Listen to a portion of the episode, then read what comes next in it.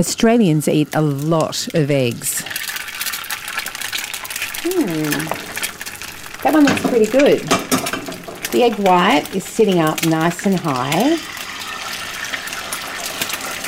It's the second one looks good too. It's not running everywhere on the pan.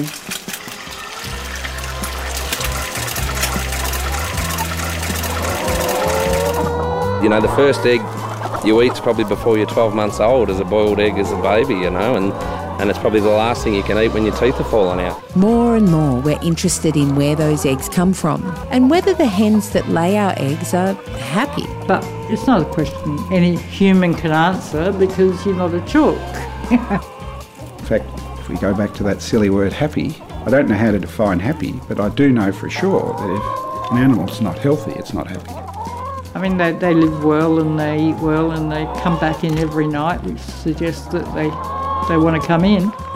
If you think about whether a person is happy or not, there's multiple things that could indicate whether they are. So, whether you, you talk to them or you look at what they're doing, you ask them a lot of questions, is equally complicated for a chicken. It's just hard because we can't talk to them. I'm Wendy Hargreaves, and this is The Good Egg, a podcast about Australian eggs and the hens that make them. Join me as I visit egg farms around the country and look at all the ways to make an egg.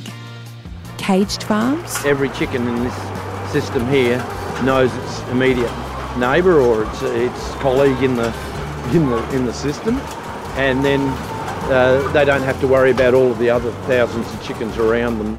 barn laid, They're a flock animal, so like sheep, they move in a flock, and that's that pecking order piece. Your alphas will lead, and the rest will follow. and free range farms. We do free range because that's what we've always done. I grew up with free range, you know, it's what we've always done. It wasn't called free range in those days, but anyway, that's what it was always done. Hear from farmers and experts about the many different factors we need to consider when we're trying to make ethical decisions about eggs. There's no perfect production system. Uh, I think there's, there's trade offs right through. First question I'll ask them is can they define welfare? Because most people can't. There's pros and cons of every system, and it's hard to make a choice on which one is the best or not. And I do think that people's values probably do impact how they then view these systems. It's kind of overwhelming, to be honest. The Good Egg, a podcast from Australian Eggs.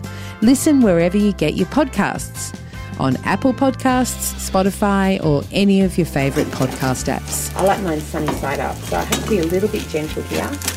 I do find them very fascinating birds to work with.